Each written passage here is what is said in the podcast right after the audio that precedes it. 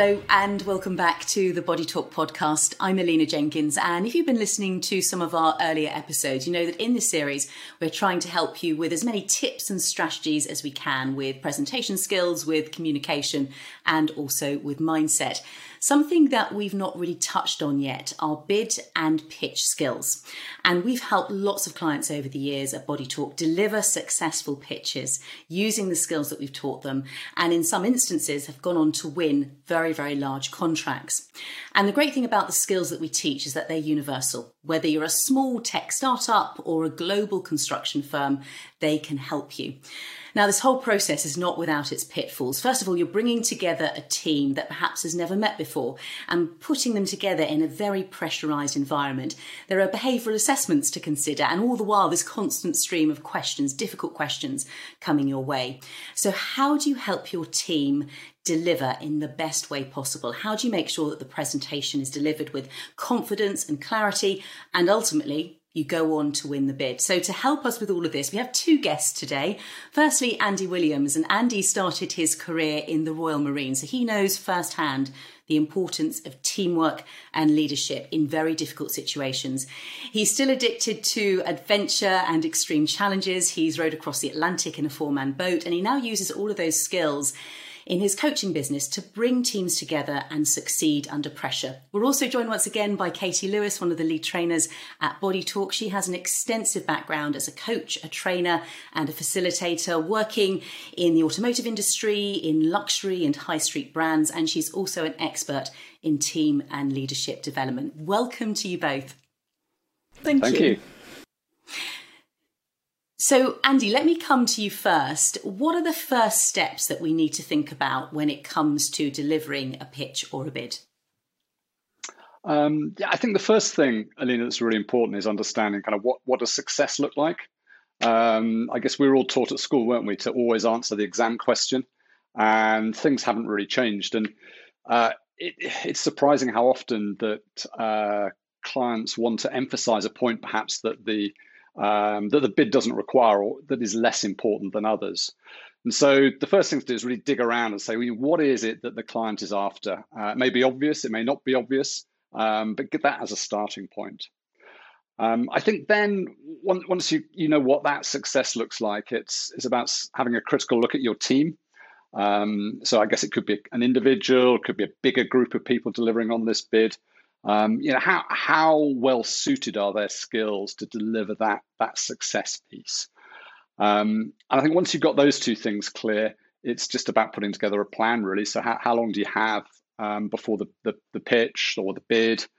Uh, how much time can you um, um, dedicate to getting the team in, in the best possible place to, to, to win that bid? So yeah, those are probably the three three key things I'd say. I mentioned at the beginning, Andy, that, that often you have to go through this behavioural behavioural assessment, um, but then other times, perhaps the focus and the main scoring is actually more on the presentation and the pitch. So, what are, how, how do you help your clients overcome some of those challenges? Because some may not have been through a behavioural assessment before. Yeah, absolutely. And and you know what? Sometimes it's better if they haven't. Um, because ultimately, while, whilst it can sound quite scary, all, all we're really asking people to be is uh, be themselves, with a bit of skill and knowledge um, and deliver or demonstrate to uh, the customer or the client the things that they're looking to try and see.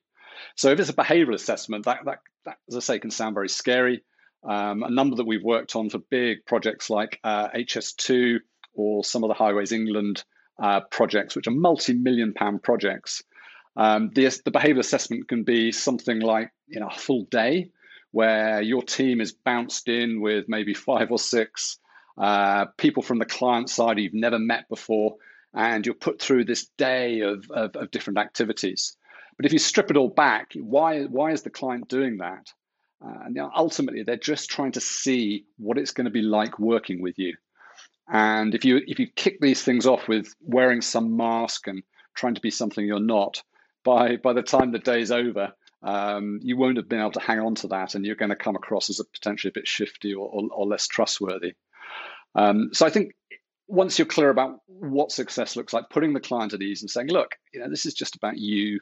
Uh, having some fun with it, being yourself with some skill, and we can help you get there over a period of time so that you feel super confident on the day to, to make the thing work.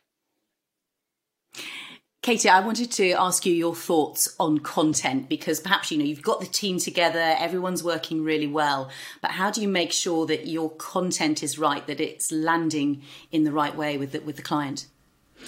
Um, with this, we tend to share some of our business storytelling techniques.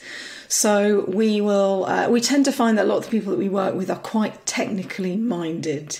So they often jump straight into all the details and the data and the process and how they're going to do it.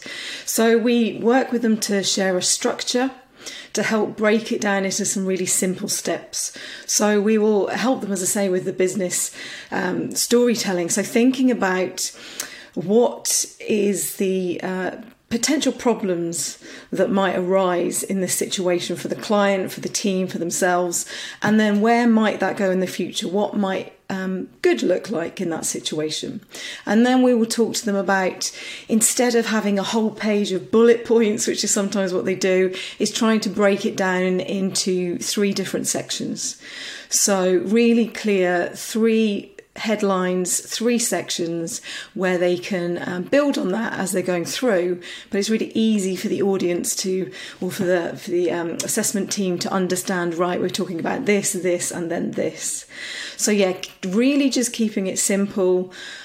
Also using easy language.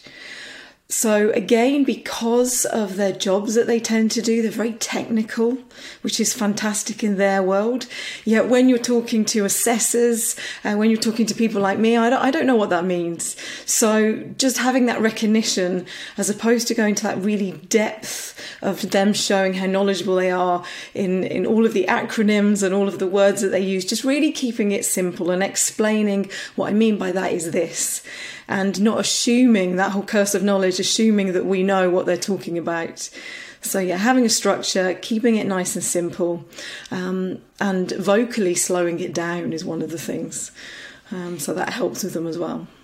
Yeah, because I, I, guess when, when, we're nervous, it's one of the first things that happen. And of course, in most people, unless you're a robot, are going to be perhaps a little bit more anxious or a bit more nervous in these situations. And the first sign of that is that we start to speed up. So I think that's a really great tip, Katie, is just to slow it down. But also, you're right, keep it simple and ditch the jargon because we've coached so many people, as you say, who, who come out with, with some you know very in depth knowledge and just go, I have no idea what that means. So it's it's kind of putting yourself in, in the audience's shoes and thinking, you know, what is it that they that they want to that they want to hear, that they need to hear. Um, Andy, I just want to come back to you because you you you mentioned at the end of our, our last little chat about sort of removing the mask, going in and just trying to be yourself, which I guess boils down to being authentic. So how how and why is that so important in this situation? Yeah, that's a good question. So I, I think it I think it's more than important. I think it's absolutely crucial. So we've probably all been in a situation, maybe at work or outside work, where we interact with someone and we just have that feeling that there's something about them, they're not being themselves, they're perhaps uh, trying to be something else. And it makes us feel wary about them and, and not really trust what it is they're saying. So um, if we can get to a situation where people go into uh, any bid situation, or in fact, any discussion with a colleague or, or, or, a customer or potential customer, and really be themselves, but themselves with skill, then you're in the best possible position because ultimately, um, what a customer or potential customer is seeing is how you are. They know what they're going to get, and they can make a good, sound judgment based on what it is they're seeing. So, I guess an example with that that would be so I was talking to one of our uh, existing clients about a previous bid they'd done. And they said, Yeah, we, we came up with this really, really good process. I think there were like 10 steps to this process. And what we do when we um, when we joined the team that we are going to be working with on the on the, the assessment center is that we talked them all through our 10 process steps. And I said, Well, how did that go down? They said, Well, yeah, it, it, wasn't great. It kind of fell a bit flat. Um, and I said, Well, is are those 10 process steps something you do in a in a in a work meeting or a, a meeting normally well, they said well no not really uh, and that's the point that we're trying to install something um, because we think it'll be beneficial on the day, but it's not really us. It, it doesn't really fit with who we are or what it is that we're about. So for me, as I say, more than important, it's crucial that we get that bit right. Yeah, I, I think that's really good advice. And something that I sometimes help clients with is what they'll do is they'll start by writing down what it is that their presentation is going to be about, what it is the audience wants to hear, and they just write it down. But the way we write is not always necessarily the way that we speak. So I say, well, write it down, but then actually just read it out aloud, read it out and then you you suddenly see that little light bulb moment of oh my gosh I don't I don't speak like that so it's it's kind of trying to to create this content so that you write like you speak and as you say that that helps you to become authentic Katie, I wanted to come back to you just to talk around perhaps the the the importance of non-verbal communication in these situations, particularly now because I think you know many of these uh, these processes are going to be online still. So, the importance of non-verbal communication and our body language when we're trying to communicate our message. Yeah, so this has been really interesting actually with some of the teams that we've worked with. A lot of them haven't been used to having their cameras on. So uh, we found that they'll be having team meetings and their cameras off. They might be sat on uh, sofas, um, in bedrooms. They might not be in the office, for example. So the first thing is getting them to first of all, start in the place that they're going to be having the assessment. So, if that is in the office in the house, getting that set up correctly. If that is going into the actual office, then can they go and do a practice run from in there? So, making sure that they've got their camera set up so they come across well. But then it is going into that body language. If they're not used to it, there's it can be quite distracting seeing yourself on screen, seeing other people on screen. They often work with two or three screens that we found. So you might find that what they're doing is they think that they're talking to you, but actually they're they're looking off the camera to somebody else or to you on a sorry to you on a different screen and you're not seeing their eye contact. So trying to get them to not look at the second screen as look at the camera. Um, has been a bit of a challenge sometimes, but they get it. They do get it eventually. It's just habit. So making sure that they're looking at the camera. Then I try and get them to start using some gestures.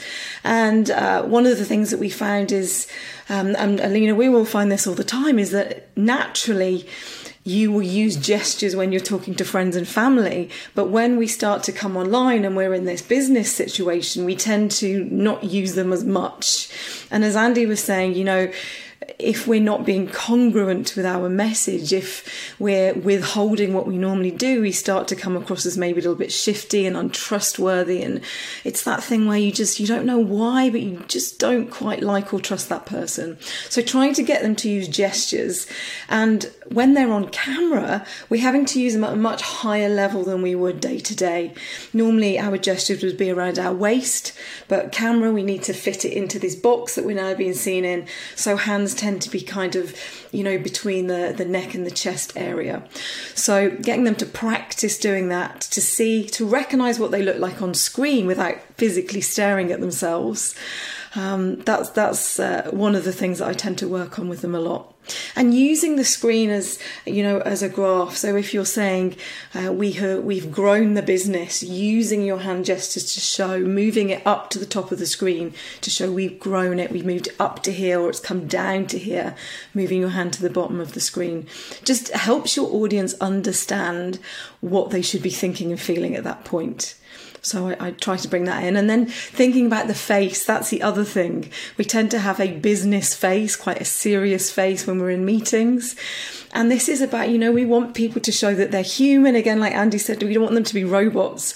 We want to show some personality. So looking at the camera like it's a trusted friend, but smiling, softening the face, using expressions and again, really showing that audience through their facial expressions and features how they should be thinking and feeling in that moment. So bringing that in a lot too. I, I, love the human graph, Katie. I think it's, it's it's such an it's such an easy thing to do with our gestures, yet it brings such clarity to a message, particularly when we're talking around numbers. And I always sort of say to clients, it's how how is it you, how do you want the audience to feel about that numbers? We'll show them through your gestures and your body language by by being the human graph. Um, Andy, I wanted to come back to you to talk about the dynamics of teams, and I would imagine certainly in your time in the military, in, in the Marines, and in your um, your adventures and rowing across the Atlantic, is that sometimes teams don't get on. And when you're you're trying to get to this goal, you've probably got a short amount of time. How do you kind of make sure you get everybody back on track when people might perhaps disagree or maybe even fall out? So um, I think the first thing is to uh, be really clear about what the, the common goal is. So we found this when we were rowing across the Atlantic, uh, and I, I found it in numerous other business type scenarios that if we're all bought into a reason for doing something, then whenever we have a disagreement about something, we can we can come back to that point of safety. Um, so for us crossing the Atlantic, um, we, we we wanted to get across and stay friends, and felt like we we'd done the best we possibly could, and all those things we felt were within our own gift to achieve.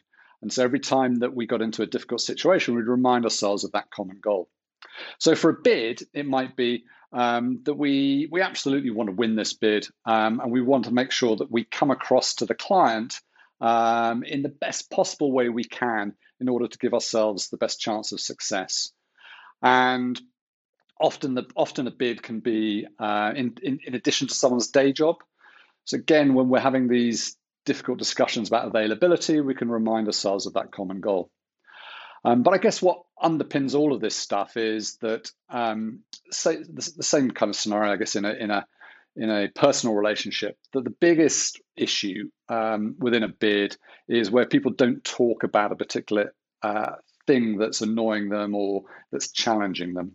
And if we can um, get the team to um, to understand that disagreements and not seeing things the same way are completely normal, it's not a bad thing.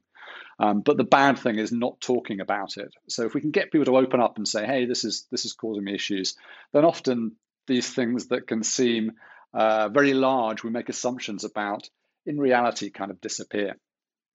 And then the last thing I would say is that we we also say um, to our to our clients that if they're in the middle of a pitch and they they have a slight um, variance of opinion or a disagreement about something, it's not the end of the world. We can acknowledge, okay, so we're seeing stuff differently, and then we can move forward from it. Because talking about being authentic and, and, and not wearing a mask in your previous question, you know, it is normal that people will have disagreements and see stuff in a slightly different way. So, Katie, let me just come back to you for a final time. If you think about all the clients that you've worked with over the years, helping them with their pitches and their bids, what would be your three top tips for our listeners to take away if they're going to find themselves in the same situation in the coming months? Okay, um, three top tips. I would say practice, practice, practice yet don't get too hung up on it. That sounds very contradictory. And what I mean by that is practice working as teams, practice working together rather than what you're going to say. So practice different scenarios. As Andy said, make it fun. You know, you can do team building games, you can do problem solving things. Just just practice working as a team. Um, and try and take the pressure off, which I know is really difficult to do we find that once they go in there, they do start to enjoy it. It's almost the um, the nerves comes with the not knowing rather than the actual getting in there and doing it. So yeah, practice, practice, practice, working as a team.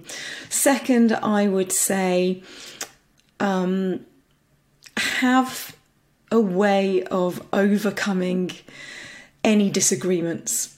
So, thinking about your language, maybe instead of using the word but, if you don't agree with somebody, switch it to the word and. So, you're, you're answering in a way that's potentially going to be less. Um, sounding less aggressive sounding or um, is going to kind of diffuse a situation so think of your think of your words take your time think of your words take it slow and then finally i would say get your camera set up, get everything ready, get yourselves, you know, water, get something, to write with. With a lot of them, they can't have iPads or phones or anything like that. So get used to going back to pen and paper, making yourself some notes as you go through, and anything that's going to help yourself from that kind of comfort level so that you can feel in a really good place as soon as you switch your computer on that day. Yeah, we, we found that if people are used to working on iPads all day and then they're told that they can't have them, it's going to feel really strange when they've got to start on that day using pen and paper. So, yeah, get yourself comfortable nice and early and start using that early, early on. There you go. I think they would be my top tips. No, and they're, they're great one, great ones, Katie. Thank you so much. Um, Andy, what about you? Anything different? Anything to add on top of what Katie said? Well, I, I really like the one that Katie did uh, or talked about um, the practice and rehearsal piece. So I, I would definitely agree with that. Uh, in addition to that, my three would be um, firstly, get someone who's going to help you run the pitch and give you feedback, who's not part, not emotionally engaged in the bid itself because that way they can give you some good perspective and try and see things from uh, the client's uh, through the client's eyes uh, and really help you hone what it is you're trying to achieve. So that'd be number one. Uh, number two would be uh, don't try and win the last bid. So often people go, well, last time this happened, and so we're going to make sure that we can deal with that thing really well. Um, whereas in reality, every bid um, uh, pitch is going to be slightly different. You're going to get different questions.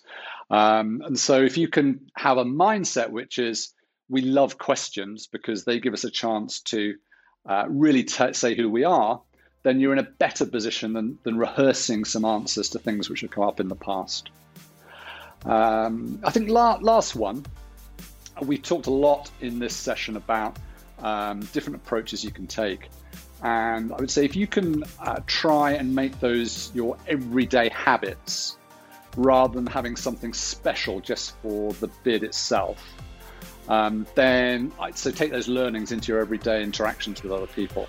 Then that means by the time you get to the pitch itself, it's going to be easy peasy because it's just what you do every day as opposed to trying to be something which is slightly different. I love I love all of the advice, um, particularly the idea. Do you know what? It's just a doddle. If we if we can just say to ourselves, it's easy, it's no bother. Um, as you say, we might enjoy it so much more. Andy, Katie, thank you so much for coming on the podcast today, and thank you everyone at home for listening. We'll be doing another podcast very soon. In the meantime, if you'd like to find out how we can help you with your bid or pitch process, just head to the website ukbodytalk.com, and we'll see you soon. Bye bye.